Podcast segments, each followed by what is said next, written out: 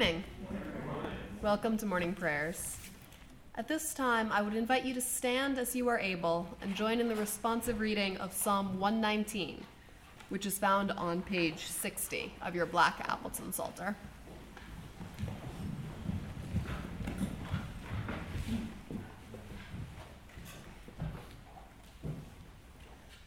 Happy are those whose way is blameless, who walk in the law of the Lord.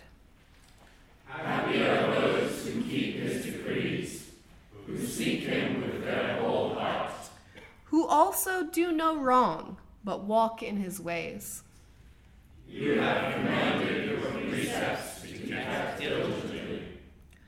Oh, that my ways may be steadfast in the keeping of your statutes. Then I shall not be put to shame, having my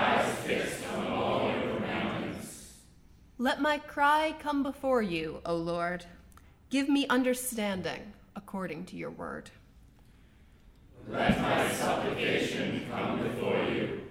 Deliver me according to your promise. My lips will pour forth praise because you teach me your statutes. My tongue will sing of your promise, for all your commandments are right. Let your hand be ready to help me, for I have chosen your precepts. I long for your salvation, O Lord, and your law is my delight. Let me live that I may praise you, and let your ordinances help me. I have gone astray like a lost sheep.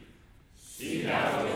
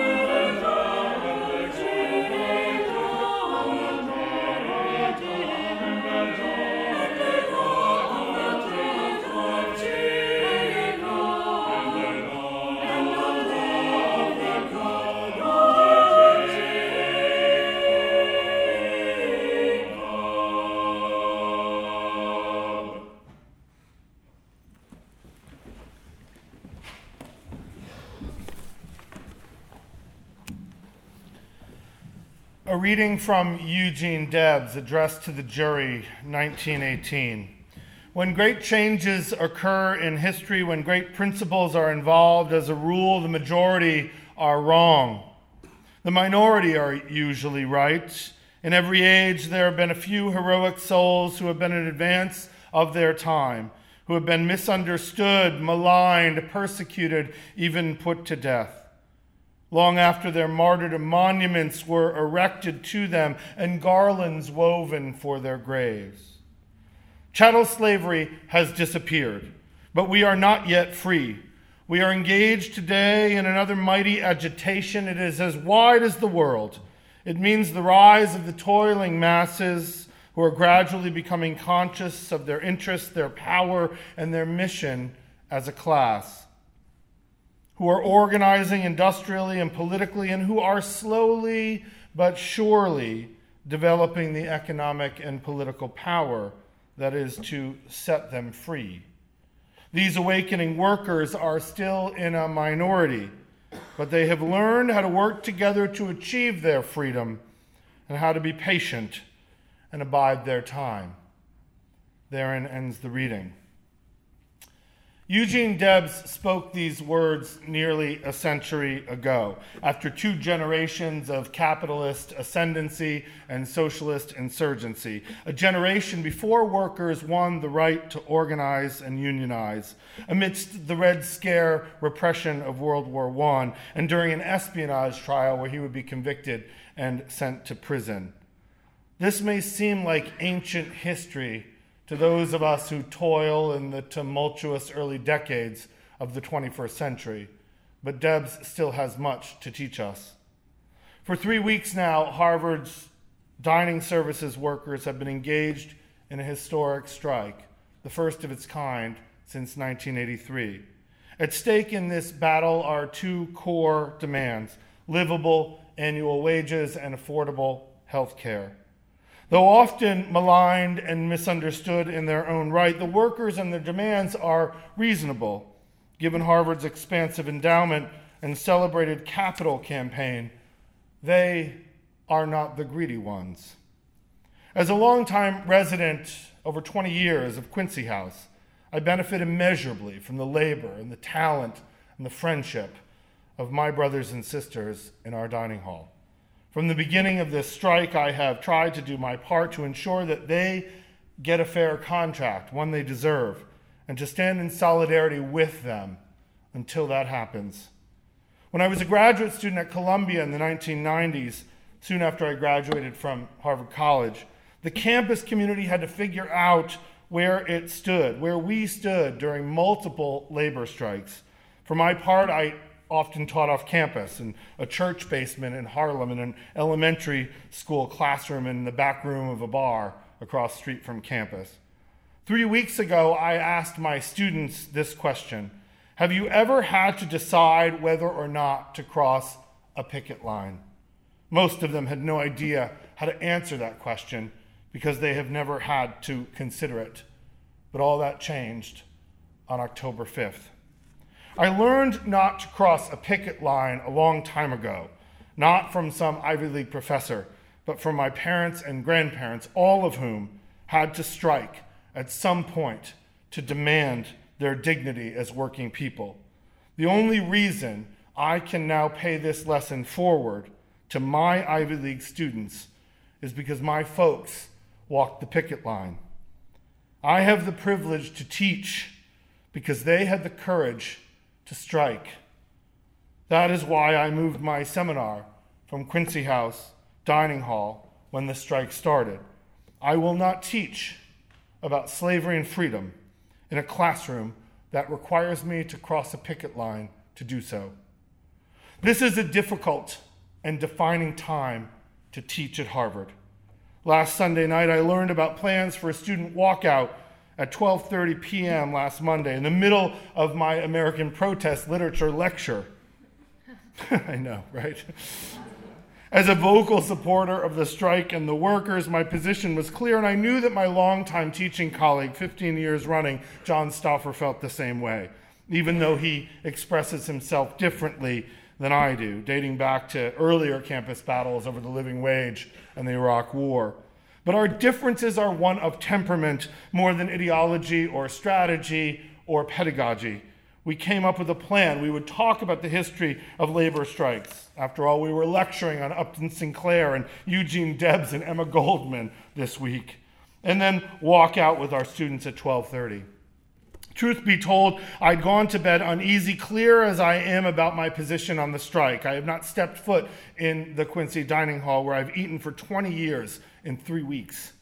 My uneasiness, not unlike the uneasiness that so many of the faculty here feel in this moment, stem from the fact that I have two core values that are in tension at this moment a responsibility to support the striking workers on the picket lines, and a responsibility to teach my students in the classroom many of whom support the strike, but not all of whom do, and some of them have not yet figured out where they stand. I woke up the next morning thinking it's easy for me to teach to the converted, but I also have an obligation and a genuine desire to teach those whose views differ from my own. Isn't that the point of what we do? And if so, now, when? As I said to my students last Monday, this is a teachable and learnable moment for everyone involved, regardless of where we line up right now. And so we revised our plan. I would start class by explaining our thinking pedagogically and also providing some context so that the students could link what was going on with the strike with the issues that we've been discussing in the class. I would then walk out with the students who had already decided to do so, and then John would stay in class and continue to lecture we always divide up our lectures about the history of labor protests as a way to set up our next joint lecture on Upton Sinclair's The Jungle. This is one of the advantages of team teaching. We can play different roles during times like this. Before I left class, though, I made it clear that we are trying to give them both an academic and a moral education, especially in this moment that these things are not mutually exclusive but complementary, and that our approach is meant to inform their decisions, not just now, but in the future as well. And I assured them that there would be no expectation, there would be no judgment, and there would be no recrimination in our classroom. This was the kind of education that I received as a Harvard undergraduate when the AIDS and apartheid and earlier generational debates about whether black lives matter were the issues of our day. At 12:30 I walked out of class. Only the second time I have ever done so in the history of my teaching career. The other was the day before the Iraq war started. I'd be lying if I said that I wasn't somewhat excited and deeply moved when the vast majority of our students walked out behind me. We joined the rally at the John Harvard statue where I read the faculty position 150 signatories strong in support of the striking HUDS workers. We heard from students and workers who were fiercely eloquent in the way that they described what is at stake for them in this strike. One of my favorite moments was when I realized that the largest student contingents at the rally were from protest literature and Ec 10. You know it's a historic day at Harvard when students from such different classes can stand in solidarity during a historic labor strike. As exhilarating as all of this can be, I still wonder and worry about the students who did not walk out and who never will, and also the students who won't and don't agree with those of us who support the strike, and perhaps most of all, the students who may, for whatever the reason, have felt coerced into walking out with their peers and professors. What of them? This is indeed a difficult and defining moment to teach and learn. There are no easy questions or answers. My prayer this morning is twofold. First, that the HUDS workers, our brothers and sisters, can soon return from the picket lines to the dining halls with a fair contract. And second, that in the meantime, we will all afford one another a fair hearing so that we can continue to teach and learn during these contentious times. Only then will we be able to resist the temptation to luxuriate in our own freedoms, even as others struggle to earn theirs. Only then will Fair Harvard have earned its rightful claim to its commitment to Veritas.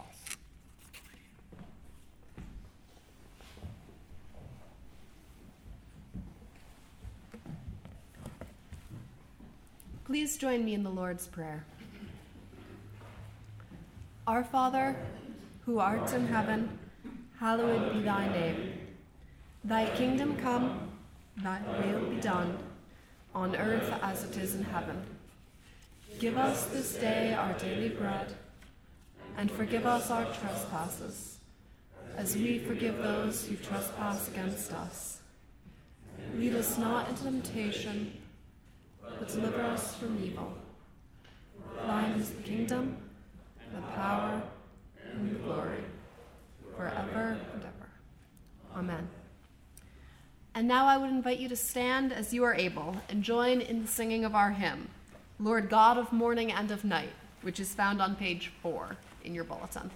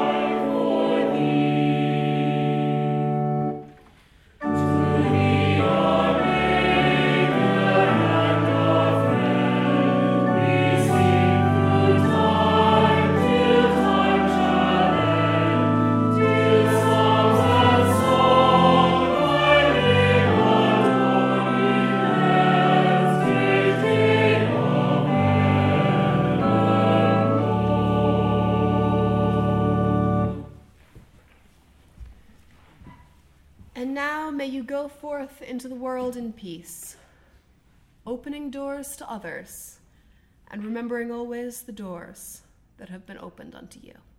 Amen.